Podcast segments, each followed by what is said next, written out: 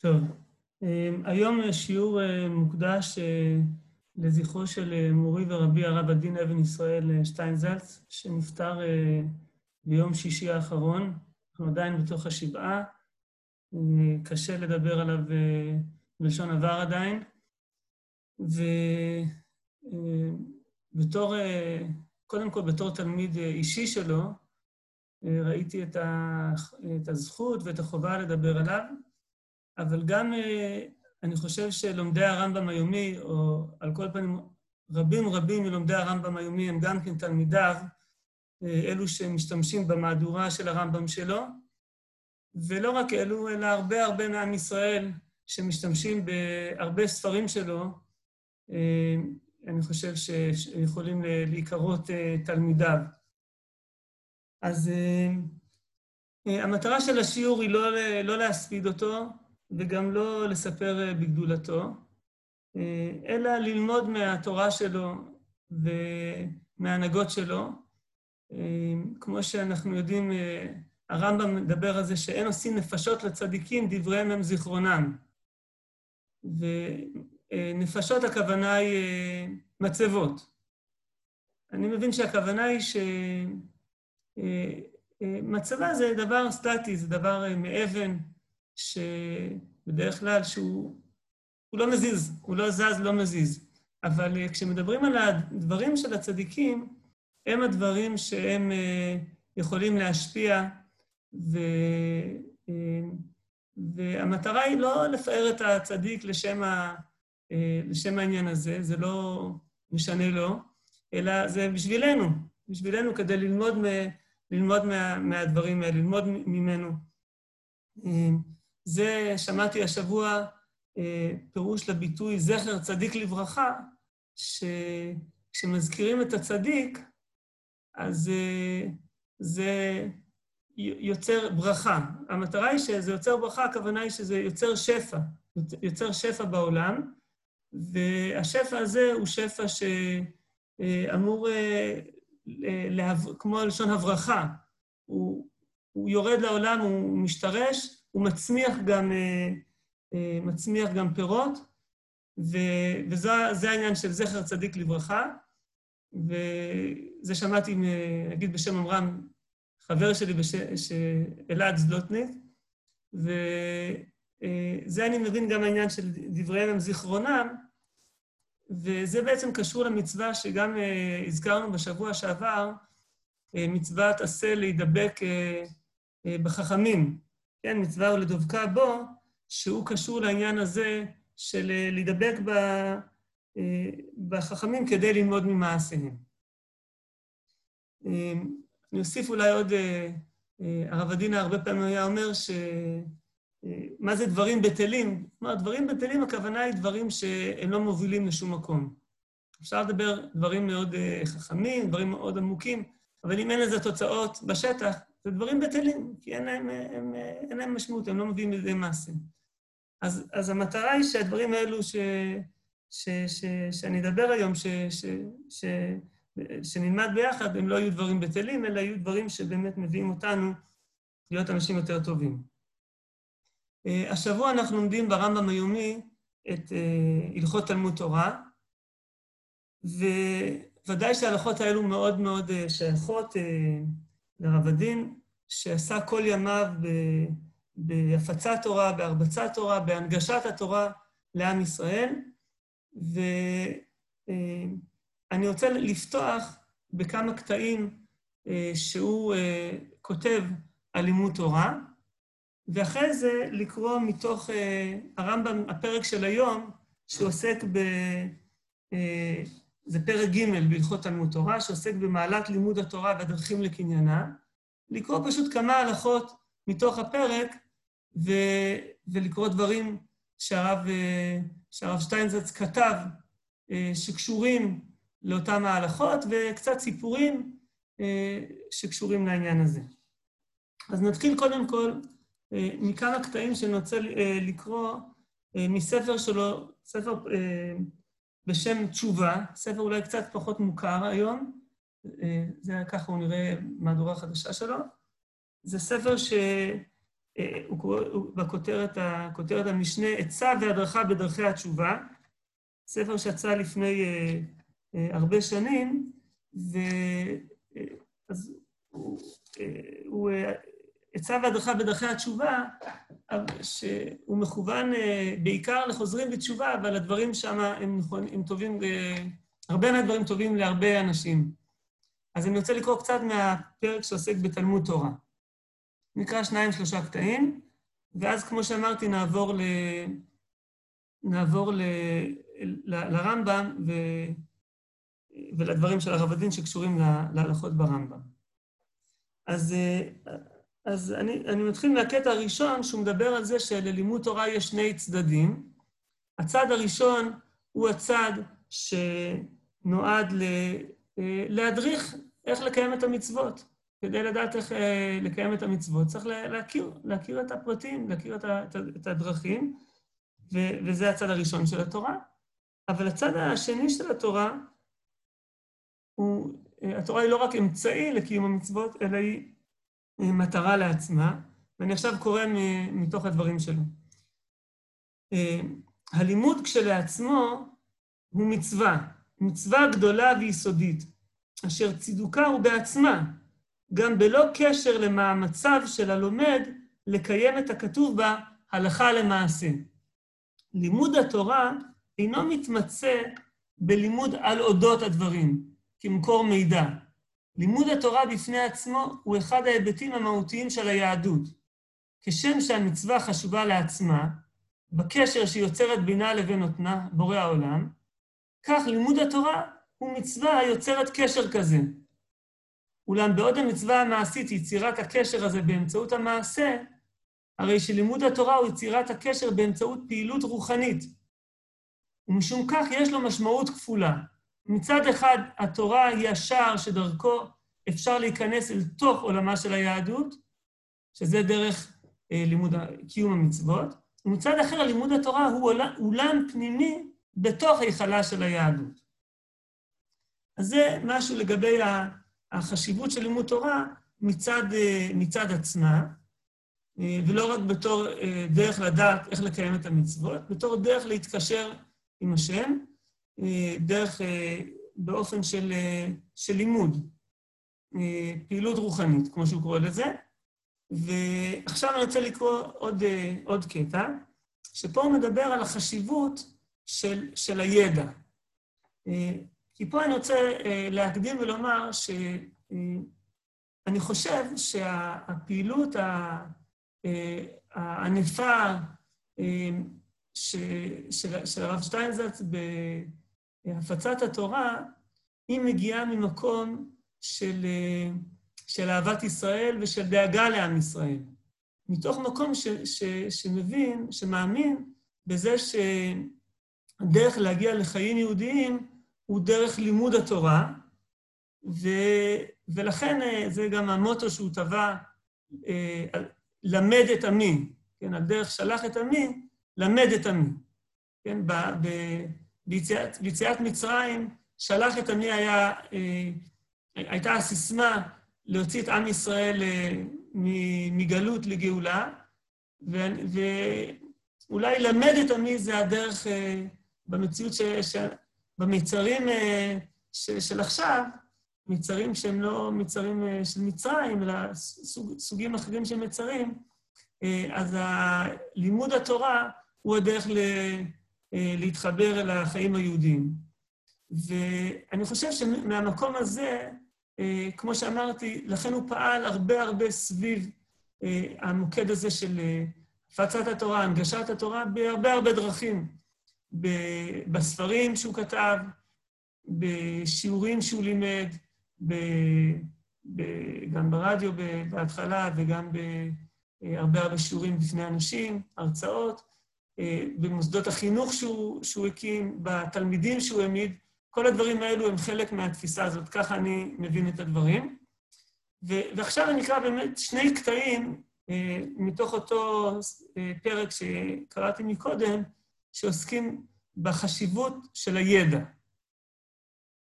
אה, אז אני אקרא. אה, לאדם המגיע לחיים יהודיים צפויה תמיד הסכנה שישלים עם חוסר הידיעה שלו, או שיסתפק רק בליקוטים ומבחרים שונים, ויישאר משום כך עם הארץ. בעיה זו ידועה מדורות עבר ומנוסחת באמרה אין בור ירא חטא ולא עם הארץ חסיד. אני קורא קצת בדילוגים. ההשכלה, בימינו דרגת ההשכלה והידיעה הכללית גבוהה למדי בקרב היהודים, וחוסר הפרופורציה שבין ידיעה, השכלה והעמקה בשאר השטחים, שלא, לא של יהדות, לבין ידיעה שטחית ומקוטעת בתחום היהדות, מביא לחוסר איזון בנפש. כלומר, מציאות שיש הרבה הרבה השכלה כללית, אבל אין השכלה בתורה, זה מביא לחוסר איזון בנפש. החובה ללמוד תורה והערכת חשיבותו של הלימוד נעשות איפה הכרח ממשי ונפשי עבור מי שמגיע לשמירת התורה והמצוות מכוח עצמו ומעוניין למצוא בהם טעם ומשמעות. אז זה ככה לגבי החשיבות של ההשכלה אה, מול, אה, שלאדם יהיה השכלה בתורה, שלא יהיה עם הארץ, אה, במיוחד לנוכח המציאות שיש הרבה הרבה השכלה כללית להרבה אנשים. ו, ועוד קטע אחד שהוא מדבר על ה... שהוא מעמיד את ההשכלה או את הידיעה של התורה אל מול החוויה, החוויה הנפשית, החוויה הרוחנית. חשוב לזכור את ההבדל שבין חוויה לידיעה. גם אדם שידיעותיו בענייני יהדות קלושות ביותר, עלול להתפעל עמוקות ממעט הדברים שהוא יודע. כלומר, גם אדם שאין לו הרבה ידיעה בתורה, יכול להיות שתהיה לו התפעלות, אה, חוויה רוחנית. התפעלות, התפעלות זו יכולה להיות מנוף למהלך החיים הרוחניים, ועם זאת עדיין אין היא מקנה ידיעה של ממש. במרבית המקרים, ידיעה מעטה פירושה גם הבנה חד-צדדית, מקוטעת ולא נכונה. אכן, לעתים מגלה הצצה חד-צדדית שכזאת דברים מפליאים ומעניינים, אך מרביתם אינם נובעים אלא מהרהורי ליבו של הרואה אותם, והם מתייחסים במידה מעטה בלבד אל תורת ישראל. משום כך, כלומר, רק אני, אני אסביר שבעצם כש, כשמבססים את החיים הרוחניים רק על החוויה, בלי, בלי הידיעה של התורה, אז בדרך כלל מקבלים, יש הבנה חד-צדדית, מקוטעת ולא נכונה. אין תמונה שלמה יותר, תמונה מאוזנת יותר, ואז הוא מסכם, משום כך לא רק אותם שהמידע ביד, שבידם לוקה בחסר, ולא רק אלה הצריכים ידיעה מרובה ומעמיקה יותר, אלא גם בעלי החוויה צריכים לימוד מרובה כדי לאזן וליישר את החוויות הללו ולמלאן תוכן. כן? כמובן שהחוויה היא דבר אה, אה, חשוב, אבל, אה, אבל לצד החוויה צריך גם שתהיה אה, ידיעה בתורה. אה, עכשיו אני רוצה לעבור, כמו שאמרתי, לכ, לכמה אה, קטעים מתוך אה, הפרק, אה, פרק ג' בהלכות תלמוד תורה, ו... ועל, ועל הדברים האלו להביא אה, דברים ש, של הרב הדין ו, וגם קצת סיפורים, ככה. אז אני אשתף מסך רגע.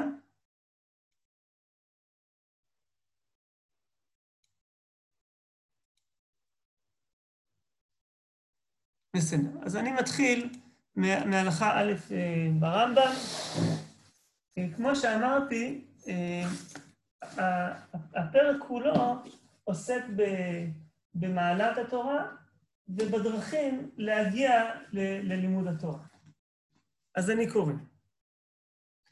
בשלושה כתרים נכתרו ישראל. אני אגדיל קצת. כתר תורה וכתר כהונה וכתר מלכות. כתר כהונה זכה בו אהרון, שנאמר, והייתה לו ולזרוע אחריו ברית כהונת עולם.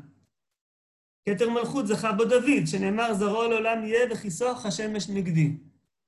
אז שני הכתרים הראשונים הם כתרים, כתרים שהם הם, מיועדים, או שזכו בהם קבוצות הם, מסוימות מוגדרות בתוך עם ישראל.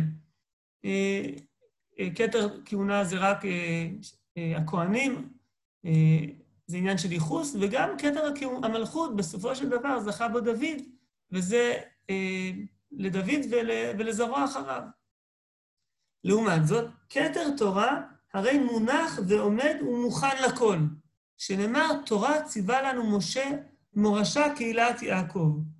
כל מי שירצה, יבוא וייטון. אז, אז אה, כתר התורה הוא מונח, כל אחד יכול. אה, והוא מביא את הפסוק, תורה ציווה לנו משה, מורשה קהילת יעקב. התורה היא מורשה לכל עם ישראל. אה, הדבר הזה הוא קודם כל זכות. כלומר, לכל אחד יש את הזכות. מהתיאור כאן אפשר לחשוב שלכל אחד פתוחה האפשרות הזאת. התורה מחכה, היא אומרת, כל מי שירצה, יבוא וייטול.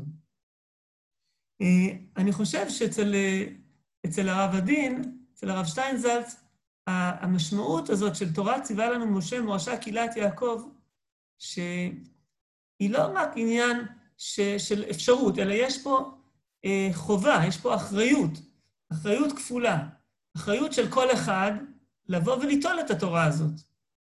זה לא רק עניין של אם אתה רוצה, אתה יכול לבוא ליטול, יש לך את האפשרות, אלא היא, היא מורשה ויש לך אחריות, זכות וגם חובה לבוא וליטול את, את כתר התורה, לבוא ולעסוק בתורה.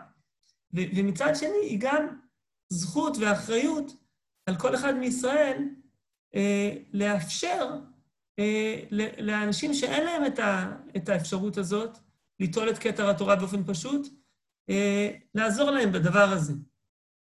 ואני רוצה לקרוא אה, בהקשר הזה אה, כמה קטעים מתוך, מתוך אה, אה, ספר שלו בשם אה, הבן יתיר לי. אה, יש לו אה, שם פרק בשם מורשה קהילת יעקב. אה, ממליץ מאוד לקרוא את הפרק הזה. אה, אני אקרא אה, רק קטע, אה, קטעים אה, מתוכו בדילוגים. זה אה, שיחה שהוא נתן אה, באור לי"ג בתשרי תשנ"ז בירושלים. אה, וככה הוא כותב: ברצוני לגעת בבעיית יסוד רחבה, מהו מקומה של מורשת ישראל? מה פירושו של הדבר?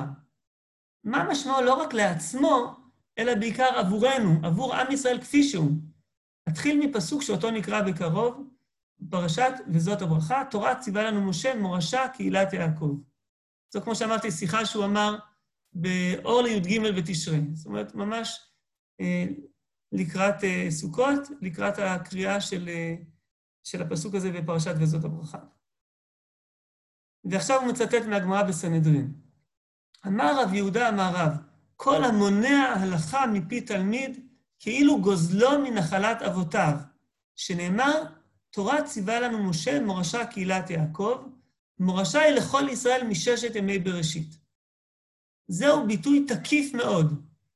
מאמר חז"ל זה אינו עוסק בשאלה האם צריך או לא צריך ללמד תורה, אלא הוא אומר, התורה היא ירושה לכל ישראל, היא נחלתם של כל ישראל, אסור לנו למנוע את הירושה הזו מבעליה, ומי שמונע אותה, או אף חלק ממנה, עובר עבירה חמורה.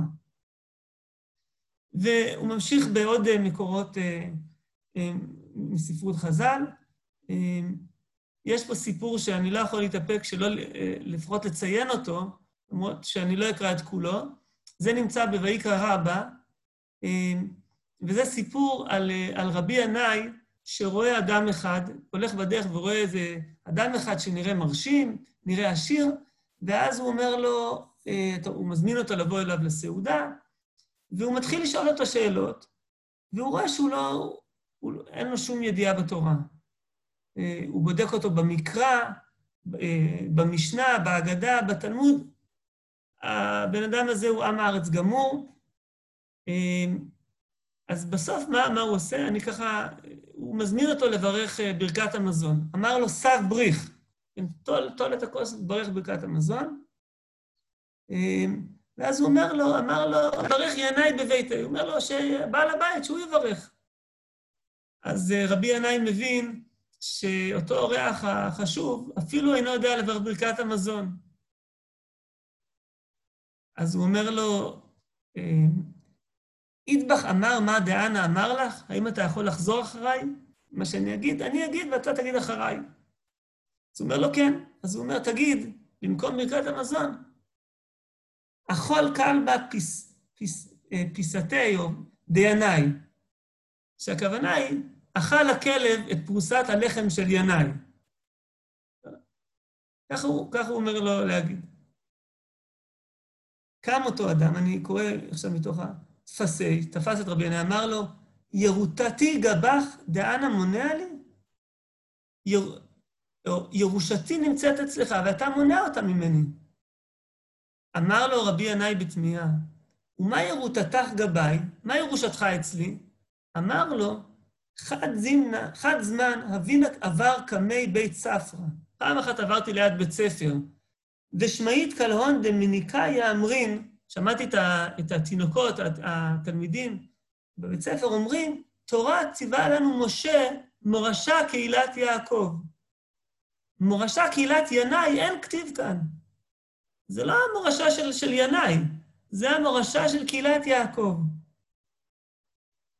ואז יש המשך לסיפור, רבי ינאי קצת אה, אה, מתחרט ומנסה לפייס אותו. אה, אני אבל אפסיק אה, את, החלק הזה כאן. אה, ו... ו... ו... והוא מביא, מה... הוא אומר, הסיפור הזה שהתרחש לפני שנים רבות, כ-1800 שנה, מגלה לנו דברים הרבה על החברה, על מגע בין אנשים, על ניכור ועוד. וכבר, ומתברר שהיחסים הללו, הבעיות הללו אינם חדש, חדשים, וכבר היו לעולמים. אך במרכז הסיפור נמצאת תגובתו של אותו יהודי, שבאמת אין בו ידיעה, לא במקרא, לא במשנה, לא בהגדה, ואפילו את ברכת המזון איננו יודע. והיהודי הזה, גם כאשר אומרים לו, לך מכאן, אתה כלב, מה לך ולנו, דבר אחד הוא יודע, התורה היא ירושתו, ואפילו רבי ינאי איננו יכול למנוע אותה ממנו, מורשה קהילת יעקב. ובהמשך הוא אומר שהדבר הזה, אה, יש לה משמעות, אה, היא דורשת, הדבר הזה דורש עבודה משני צדדים. הצד האחד הוא הצד של המקבלים. המקבלים אינם יודעים תמיד שיש להם ירושה כזו. וצריך, הם צריכים להבין את זה, לגלות את האוצר שיש להם. הצד השני הוא של הנותנים, או של אלו היכולים לתת. התורה איננו משהו סודי, או דבר שיש למישהו מונופול עליו. אדרבה, אנו מצווים ואנו חייבים לדאוג לכך שהיא באמת תהיה בידיהם של אלה שהם יורשיה, של, של כל מי שכלולים בקהילת יעקב. אסור לנו לגזול מהם את ירושתם, וכל אימת שאדם מנסה לצעף אותה, לצעף, כמו, כמו צעיף, להסתיר אותה, להסתיר אותה, להעלים אותה, לבנות מסביבם מחיצות וגדרות, הרי הוא מונע אנשים מירושת אבותיהם. ו, ו, והוא ממשיך, ו, ובהמשך בעצם, הוא אומר, בעצם זה לא רק עניין שלא להסתיר, אלא החובה היא גם לאפשר להם, לפתוח את התורה בפניהם, ואת הירושה הזאת צריך להעביר ולחלק. ו... והוא ממשיך. אז יש פה בעצם תביעה, אה, אה, תביעה גדולה אה, מכל אחד ואחד ללמד את התורה, להנחיל את המורשה הזאת לכל אחד, וגם את ה... ו, ו, וגם כל אחד צריך לדעת ש, שיש לנו אוצר, שיש לנו אוצר פה. אז זה ככה קצת קשור להלכה הראשונה ברמב"ם. אני חושב שלא צריך להגיד על הדבר הזה, זה זה, זה פשוט איך שהרב הדין היה נאה דורש ונאה מקיים, בעיקר נאה מקיים, על, ה, את, על, ה, על ה, את המסר הזה, ו, ואני אומר, כמו שאמרתי בהתחלה, המטרה היא שאנחנו גם כן נלמד אה, מהדרכים האלו אה, ונקיים אותם בעצמנו. אה, טוב, אני ממשיך הלאה. אני מקווה ששומעים אותי. כתבו לי פה שהשידור אה, מקוטע, אני מקווה ש... יופי, תודה. בסדר, אז אנחנו נעבור לקטע הבא.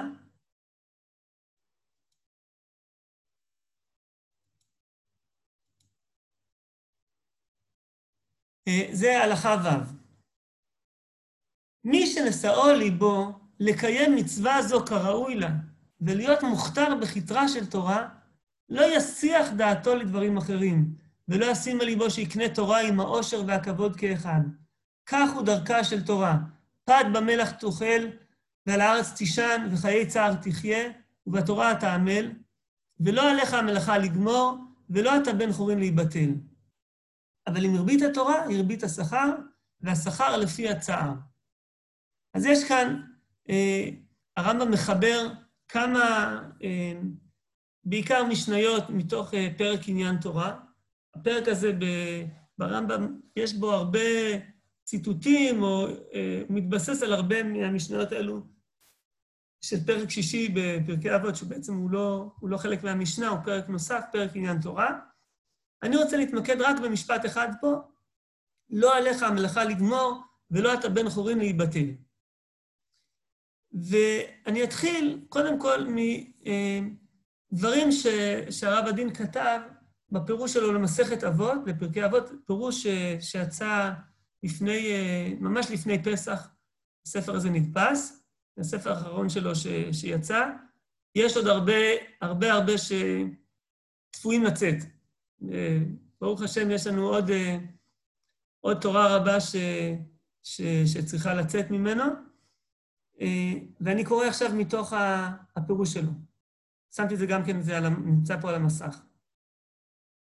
אה, רבי טרפון אומר, היום קצר והמלאכה מרובה. חייו של האדם קצרים והמלאכה שעליו לעשות מרובה. והפועלים, בני האדם שהם כפועלים אמורים לעשות דברים לשם שמיים, עצלים. והשכר המלאכה הזו הוא הרבה, וגם בעל הבית, הקדוש ברוך הוא רצונו ש... שרוצה שרצונו ייעשה, דוחק. בכך מנסח רבי טרפון את מהלכי החיים הגדולים. מצד אחד את החובה ואת הנחיצות ואפילו השכר, ולעומת זאת, קוצר הזמן האנושי והעצלות שאיננה מאפשרת לאנשים לעשות גם את מה שהם יכולים לעשות. אז יש פה מצד אחד, אה, אה, יש פה משהו מאוד מאוד אה, דחוף, נחוץ, אבל אה, קוצר הזמן, ולא רק קוצר הזמן, אלא גם העצלות, הם אה, לא מאפשרים לזה תמיד לעשות כמו שצריך. הוא היה אומר, זה ההמשך, וזה החלק שהרמב"ם מצטט, לא עליך המלאכה לגמור. מלאכת שמיים היא כאמור מרובה מאוד, ואדם לפעמים יכול להגיע לידי דכדוך כאשר הוא רואה את גודלן של המטלות שעליו. משום כך אומר רבי טרפון שחובת האדם היא לעסוק בדברים, ולא להרגיש אחריות שהוא יהיה זה שיביא אותם לידי גמר. ולא אתה בן חורין להיבטל ממנה. על פי שאדם אינו אחראי לגמר המלאכה, חובת העשייה היא מוחלטת. כן? יש פה, יש פה אה, אה, מצד אחד אה, מלאכה שהיא אינסופית, ולכן היא מטילה על הבן אדם תמיד תמיד את החובה להמשיך ולעבוד, אבל, אבל מצד שני יש פה אמירה שאומרת לא להיכנס ל, לייאוש. אה, אה, ומתוך איזו תחושה שאני לא יכול להגיע ל... להשלים את המלאכה. אה, אני יכול להגיד על הדבר הזה, שאני אגיד אולי כמה ככה דברים על, על, על הרב הדין. הרבה פעמים הוא היה אומר שיש לו עבודה לעוד 140 שנה, לפחות הוא אומר. יום אחד כשנצא לפנסיה, אז אולי נכתוב איזה, יש איזה ספר, היה לו איזה רעיון ספר במדע בדיוני, מאוד אהב, הוא מאוד אהב, אהב אה, ספרות של מדע בדיוני. היה לו גם קרוב משפחה, אה, סופר מפורסם, אייזיק אסימוב, שהוא כתב הרבה ספרים. אבל, אה, אבל הוא אמר, אבל אני צריך, הבעיה שאני, יש לי עבודה לעוד 140 שנה עד שאני אצא לפנסיה. ואני גם אגיד שאני חושב שעם כל העשייה שהוא עשה כל הזמן, אז הוא גם אה, הוא הבין ש, שלא תמיד הדברים, אה, לא תמיד אפשר לסיים, או לא תמיד, דברים לוקחים זמן לפעמים. אני יודע על כמה וכמה פרויקטים שהוא תכנן לעשות עשרות שנים לפני שהוא הגיע אל זה. רק בתור דוגמה, הפירוש שלו לתנ"ך, שיצא אחרי, אחרי ה, שהוא סיים את הפירוש לתלמוד, אז הוא התחיל, היו הרבה ששאלו, אה, מה, מה הרב שטיינזרץ הולך לעשות כשהוא יגמור את התלמוד הבבלי? זהו, הוא סיים את מפעל החיים שלו, עבד על זה 45 שנה, מה הוא יעשה? ואז הוא התחיל אה, לפרש את התנ"ך.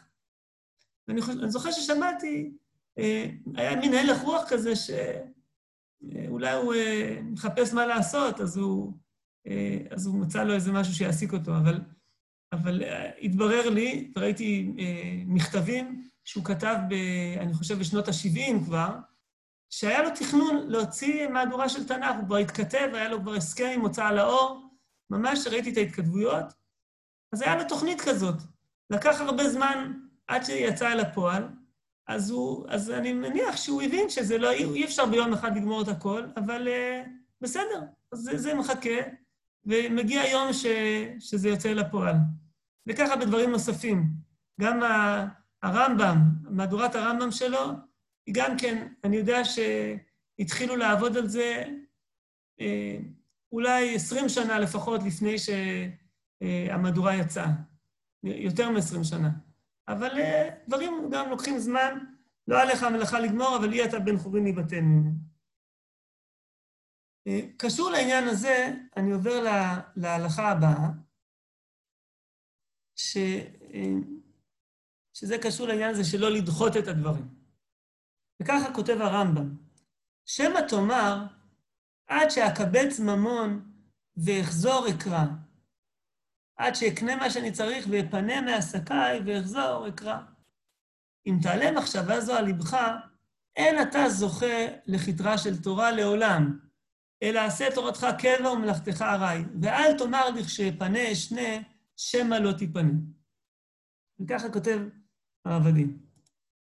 אל תאמר שכעת אין לי את הזמן או המצב הנכון ללמוד, וכאשר יהיה הפנאי בידי יוכל ללמוד בדרך הנכונה והראויה. שמא לא תיפנה.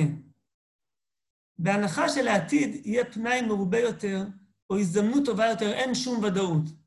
הדבר הוודאי היחידי בה הוא שאדם דוחה דברים שהוא יכול וצריך לעשותם לעתיד בלתי ברור. לפיכך ראוי לו לאדם לעשות את מה שהוא צריך לעשות גם בזמנים שאינם פנויים די הצורך, על מנת לעשותם בתוך ההווה ובוודאות. ועוד עוד קטע על, על דברים של הלל, אם לא עכשיו ומתי. דברי ההמרצה של הלל מתקבלים אמנם על הדעת, אבל אנשים רגילים לדחות את המוטל עליהם לאיזשהו מחר. מאמרו של הלל כוונתו שכל דבר שצריך לעשות, צריך לעשותו עכשיו, כי כל זמן אחר גם הוא יהיה בשעתו עכשיו. ומי שרגיל לדחות, לדחות את מעשיו לא יעשם לעולם. אם תדחה את זה תמיד למחר, אז גם מחר, המחר הזה, אה, הוא יהיה יום אחרי המחר הזה. ולכן לא לדחות את הדברים. אה, אה, פה אני אגיד כמה דברים ש, ש, שקשורים אליו. גם בתוך כל, כל העיסוקים שלו, אז, אז באמת הוא אף פעם, התירוץ הזה של, של אין לי פליי הוא לא, הוא לא תירוץ אה, שהיה קביל אליו. שהיה, יש סיפור יפה שהוא סיפר ש, כמה וכמה פעמים, שמעתי אותו ממנו, וגם אה, הוא מופיע בספר שלו, אה, אה, הרבי שלי, ספר על הרבי מלובביץ', וככה הוא כותב שם. במכתב האחרון ששלחתי לרבי, סיפרתי לו שאני עובד בשלוש משרות מלאות. כתיבה, פעילות בקרב יהודי ברית המועצות לשעבר, וניהול רשת מוסדות חינוך בישראל. כן? שלוש, אה, שלוש משרות מלאות זה נראה לי לשון המעטה למה שהוא עשה במשרות האלו. מאחר שכל זה נראה לי יותר מדי בשביל אדם אחד, שאלתי אותו במה עליי להתמקד. כן, הוא עושה שלושה דברים שכל אחד מהם הוא כותב במשרה מלאה, אני חושב שיותר ממשרה מלאה. שואל את הרבי מלובביץ' במה להתמקד. תשובתו הייתה אופיינית, להמשיך בכל אלה, להוסיף ולעשות עוד דברים ולעבוד קשה עוד יותר. אז זה הוא מספר אה, על המכתב האחרון שהרבי אה, כתב אליו, ו, ו, והוא בהחלט אה, פעל בדרך הזאת אמ, בלי, בלי, אה, אמ, בלי תירוצים על, אה, על אה, חוסר זמן, וגם בלי תירוצים על... ונזכיר את זה גם בהמשך, על, ה, על מצב בריאותי או דברים כאלו. ואני רוצה להגיד אבל עוד, עוד בחינה שקשורה לדבר הזה, של, כשהוא אומר פה, בתוך הפירוש שלו הוא אומר, אין לי את הזמן או המצב הנכון ללמוד, כאשר יהיה הפנאי בידי אוכל ללמוד בדרך הנכונה והראויה. זה גם כן דבר שהוא אמר לי כמה פעמים, שלפעמים הרצון להגיע לאיזושהי שלמות, יסודיות ושלמות כזאת, היא גם כן סוג של דבר ש, שמונע את התורה. אספר סיפור אחד אולי שקשור לדבר הזה, סיפור נחמד. הוא סיפר לי פעם על מישהו שהחליט לכתוב ספר על, אני לא זוכר בדיוק, אבל נראה לי מין אנציקלופדיה לצמחים. ו, וזו הייתה מין אנציקלופדיה שעל כל, על כל... הוא מאוד מאוד הרחיב וגלש על כל דבר. הוא הגיע ל... הוא הגיע, בתוך הדברים, כבר לא זוכר על, על, באיזה הקשר, הוא הסתעף והגיע לדבר על, על, על יין. והוא פשוט התחיל לכתוב על, על ייצור יין, כתב אה, אריכות גדולה מאוד על יין, בסוף זה יצא בתור ספר נפרד אה, על, על יין, והוא הגיע, הגיע לדבר על, ה, על הצמח אגם, אה, או קנה, לא, זה היה סביב הערך של אגם, הוא התחיל לדבר על ייבוש המלריה, והוא העריך והוא העריך, ואז הרב שטיינץ אמר לי שהוא, הספר נגמר באגם, הוא טבע באגם הזה. הספר הגיע עד לאגם, ספר מאוד מאוד יסודי, ואני חושב שהחוכמה של הרב שטיינזלץ בהרבה והרבה מהספרים שלו, זה להביא את הדברים, לא לנסות לחתור לאיזשהו פירוט עצום, אלא התמציתיות הזאת, הדרך הקצרה, גם לא להראות את כל, ה, את כל הידע, כל מה שעומד מאחורי הדברים, אלא להביא אותם בקיצור, זה מה שגם אפשר לו הרבה פעמים להשיג הרבה מאוד. אז חלק מהעניין של אל תאמר לי שפנה יש נזל, לחפש איזו פניות, יישוב הדעת כזה, כדי ללמוד דברים לעומק, ביסודיות, גם זה לפעמים דבר ש... שיכול למנוע את, ה... את התורה, שמא לא תיפנה. נעבור הלאה ל... ל... לקטע הבא. הנה. הלכה ט' ברמב"ם. דברי תורה נמשלו במים, שנאמר, הוי כל צמא לכו למים.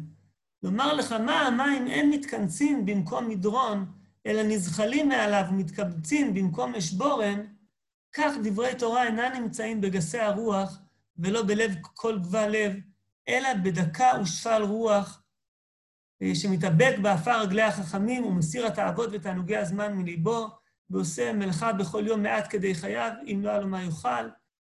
ושאר יומו ולילו עוסק בתורה.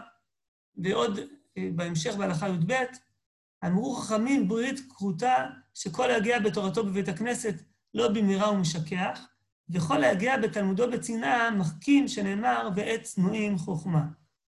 אז אני קצת רוצה לדבר על העניין הזה של העת צנועים חוכמה, שהתורה נמצאת אצל ה... לא במקום מדרון, אלא במקום נמוך, אצל דקה ושפל רוח.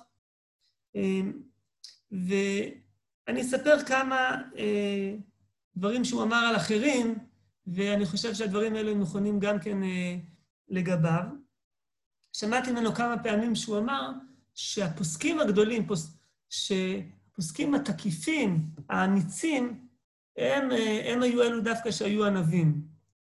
שלא היה אכפת להם מהכבוד שלהם, ולכן הם, הם לא פחדו לפסוק פסקי ההלכה הנועזים, לא פחדו מהביקורת שאולי שתצא עליהם, שיבזו אותם, מכיוון שהם, דווקא בגלל הענווה שלהם, אז היה להם את האפשרות להיות רוצי דרך. שני שמות שהוא, שתי שמות שהוא הזכיר, הרב משה פיינשטיין והרב שלמה זלמן אוירבך, ששניהם היו פוסקים גדולים, חשובים, וצנועים. אני אספר סיפור ששמעתי ממנו על, על הפגישה שהייתה בינו לבין הרב משה פיינשטיין. דרך אגב, הרב משה פיינשטיין כתב הסכמה לגמרא, לתלמוד המבואר של הרב שטיינזלץ, הסכמה שלא לא התפרסמה, אבל לא התפרסמה בגמרות, אבל אפשר למצוא אותה. והוא כותב שם שהגמרות האלו, הוא אומר, לא רק שהם טובים לאנשים שהם כבר מכירים את התורה, שמעיינים בתורה, הם גם טובים לאנשים שאין להם רקע בתורה. ככה, ככה הוא כותב שם.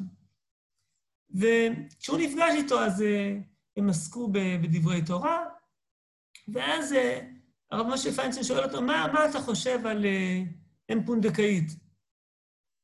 מה, מה אתה חושב על זה? ואז הרב שטיינזרץ אמר לו מה הוא חושב, הוא, הוא, הוא הביא לו איזושהי אה, אה, הוכחה מסוגיה במסכת בכורות על הדביק שני רחמים אה, זה לצד זה, והוציא את הוולד מרחם לרחם, שזו סוגיה מאוד אה, משונה, שהיא, בלתי אפשרית. אה, וכבר בעלי התוספות מדברים על זה, שמביאים את הסוגיה הזאת בתור דוגמה לזה ש... הגמרא לא תמיד מדברת על דברים אה, שיכולים להיות במציאות, אלא גם דברים תיאורטיים שאפשר ללמוד מהם עקרונות. ואת הסוגיה הזאת הוא הביא בתור אה, לבסס את ה... איכשהו, איכשהו תפס את, ה, אה, את המעמד של אם פונדקאית, ואז הרב משה פיינצל אומר, הוא, הוא חשב באותו אופן, הרב משה פיינצל אומר לו, אולי, אולי תפרסם את דעתך, זה, אולי זה יחזק אותי קצת, זה יחזק את ה... אני, אני פוסק ככה, אבל אולי אם אתה תפרסם שככה אתה חושב, זה יחזק אותי. והרב שטיינס אמר לו, אמר לי, אני הייתי אז אה, בחור צעיר, אדם צעיר, וככה הוא מבקש ממני שאני אחזק אותו. אז זה סיפור ש, ששמעתי ממנו על הרב משה פיינשטיין, אה, ו, ואני חושב שזה אה, בהחלט נכון גם כן לגביו, שהוא לא היה, הוא לא היה מהרודפים אחר כבוד, אלא להפך, ו, ודווקא בגלל הדבר הזה גם זה, אני חושב שהיכולת שה, שלו להיות פורץ דרך, גם כן, היא קשורה לעניין הזה. אני זוכר כשאני התחלתי לעבוד ב, בעריכה של, של, של, של הרמב"ם, במהדורה של הרב שטיינזלץ, אז הוא סיפר לי סיפור על, על, על פעם שהוא העביר שיעור ברמב"ם, והייתה לו טעות, אה, הוא סיפר לי שהוא העביר את זה לפני אה, ככה קהל של אה, אנשים מכובדים, והיו שם פרופסורים או אנשים, כל מיני מכובדים, העביר שיעור ברמב"ם, על ההלכה הראשונה ברמב"ם, והוא דיבר על, ה, על המושג, הרמב"ם אומר לידע שיש שם מצוי ראשון, ו, והוא, והוא דיבר על ה... על, ה, על המילה שם, ו, ואחרי זה אה, ניגש אליו אחד מה, מהדוברים, אחד מה, מה, מהמשתתפים, ואמר לו, מאוד נהניתי מהשיעור שלך, אבל דע לך שהמילה שם, היא, המקור שלה הוא, אה, הוא מערבית, וככה וככה. ו, והוא אמר לי, אותו, אותו בן אדם היה... אה, נראה לי, אה, מי שתרגם את הכוזרי, אבן שמואל נראה לי, אני לא זוכר עכשיו את השם שלו, יהודה בן שמואל או משהו כזה, שתרגם את הכוזרי, שהוא היה בקיא גדול מערבית, כן? ו... אה, ו... ו... ו... ואני מספר את הסיפור הזה, אני חושב ש... שזה בסדר שאני מספר את הסיפור הזה, והוא סיפר את זה בתור, לראות, הנה, אז היה לו מין טעות מביכה אולי, וזה היה כנראה בצעירותו גם, אז זה, אני אומר, ברור ש... אבל, אבל הוא סיפר לי את זה, סיפר לי ככה על שלא צריך לפחד גם מטעויות, והוא, והוא לא התבייש לספר לי על, על טעות שהייתה לו, ו, ו, וככה תמיד, תמיד הוא לא, הוא לא הודה ל... הוא לא... אה, היום אני ראיתי איזשהו רעיון קצר איתו, ששואלים אותו, אה, אם היית, איזה דברים היית, מהדברים שכתבת, מה היית משנה? אם היית עובר עליהם או משהו כזה, את הכל הייתי כותב, הכל הייתי משנה, כן? איזה מין צניעות כזאת שלא לא מחזיקה, אה, וגם אה, כשהוא כתב דברים, ועוד פעם, אני אומר את זה בתור אה, מעדות, מניסיון שלי, הוא לא היה קנאי לכתיבה שלו, אלא אפשר, הוא יכול לכתוב ומישהו אחר ישנה את הניסוחים, והוא לא, זה בסדר גמור.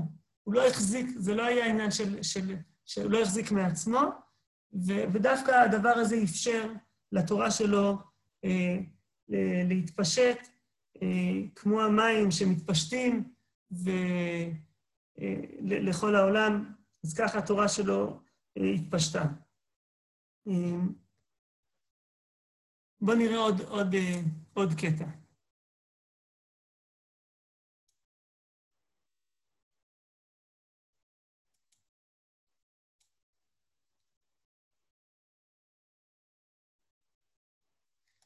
אין דברי תורה מתקיימים במי שמרפא עצמו עליהן, ולא באלו שלומדים מתוך עידון ומתוך אכילה ושתייה, אלא במי שממית עצמו עליהן ומצער גופו תמיד, ולא ייתן שנת לעיניו לעפפיו תנומה.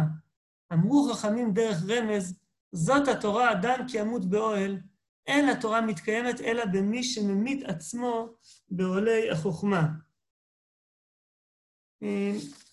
אולי נעצור רגע על הדבר הזה.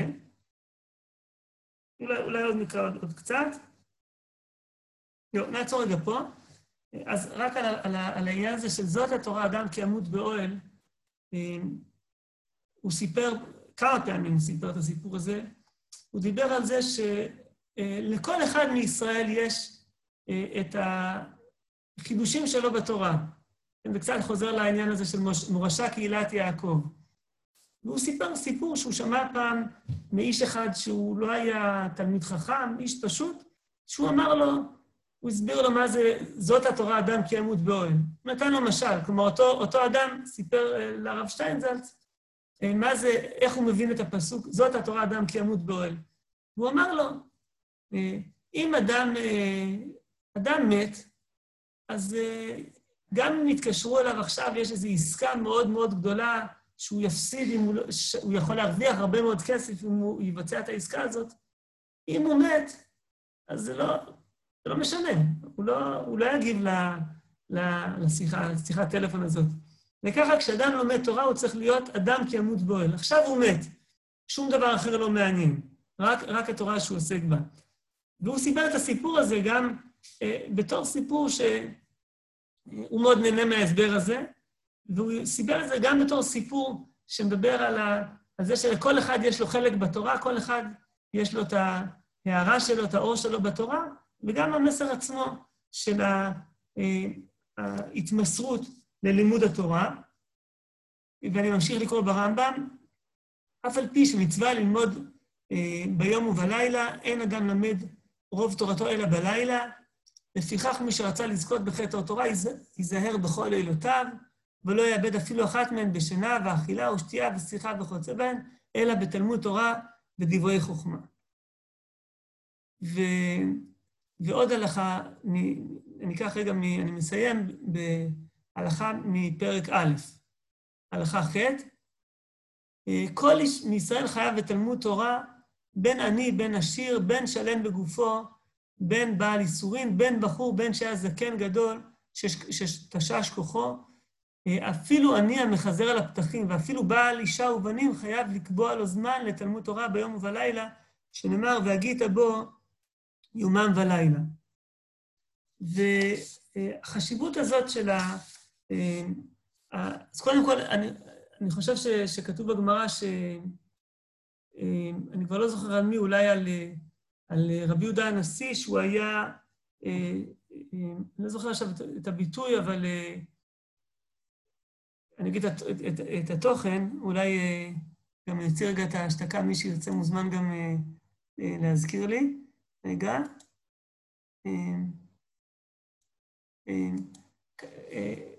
כתוב ש, שמי שירצה שיהיה לו תירוץ, אולי שהוא, עני, ולכן הוא לא יכול ללמוד, יגידו מה, אתה יותר עני מהלל הזקן, שלא היה לו אפילו את הטרפי כדי לא היה לו כסף, והוא היה מביא את כל הכסף כדי להיכנס לבית המדרש וללמוד תורה, ומישהו עשיר גדול, יגידו לו, האם אתה עשיר יותר מ... אני לא זוכר עכשיו מי זה שמה, רבי או רבי אלעזר בן עזריה או מישהו אחר, שהוא היה עשיר מאוד מאוד גדול והוא גם כן עסק בלימוד תורה.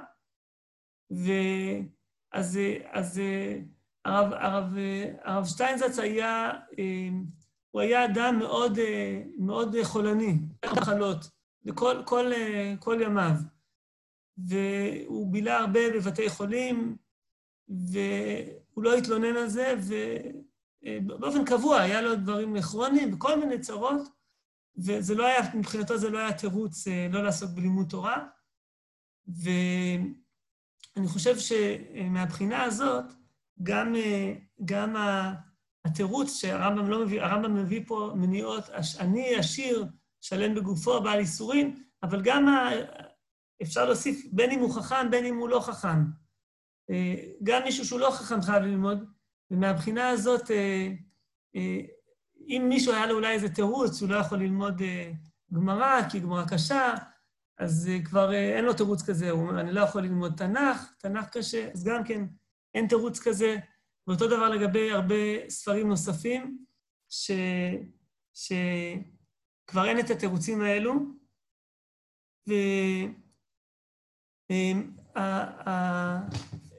והדבר הזה בא,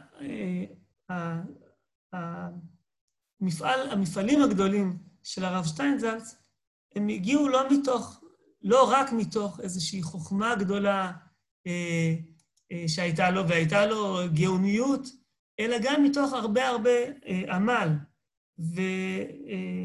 ועבודה שחורה ש, שהוא עשה, אה, אה, ממש עבודה טכנית שחורה. אה, אני ראיתי אה, קלסרים שלו, תיקיות של, של, של עבודה מאוד מאוד אה, טכנית שהוא עשה, ו, אה, וכל הדברים האלו, הם, הם, הם היו חלק מהבסיס למפעלים הגדולים. אמ, על החובה הזאת של הקביעות בתורה, נקרא, זה קטע אחרון שאני אקרא, אמ, ואז אנחנו נסיים. אה, הוא מדבר גם כן בספר אה, התשובה, על, בפרק הזה על לימוד תורה. אני אקרא, אני אקרא מזה עוד קטע אחד. אמ, אחת הנקודות החשובות בתחום זה היא הקביעות שבלימוד. קביעות שאדם מתחייב בה ואינו מתיר לעצמו כל מקום לגמישות ביחס אליה, בכל הנוגע לזמני הלימוד ולתכניו. קביעות זו היא מן הדברים הנוטלים מן הלימוד את הטעם לפגם של חובבנות או שעשוע אינטלקטואלי גרידא. קביעות בזמנים ובנושא הלימוד עושה את לימוד התורה, גם אם הוא מועט בכמותו ובאיכותו, לעניין של שגרה, כמעט מקצועית. וכאמור, אף על פי שיש אנשים שתורתם אומנותם, הרי כל אדם מישראל, ולא כולם הם תורתם אומנותם, הרי כל אדם מישראל מצווה שלא להיות רק חובב בתחום זה. דפדוף על פני דפים בכל שעת כושר הוא אולי עניין נחמד ונעים, אך אינו מתקשר ללימוד התורה ברצינות ובתחושת מחויבות.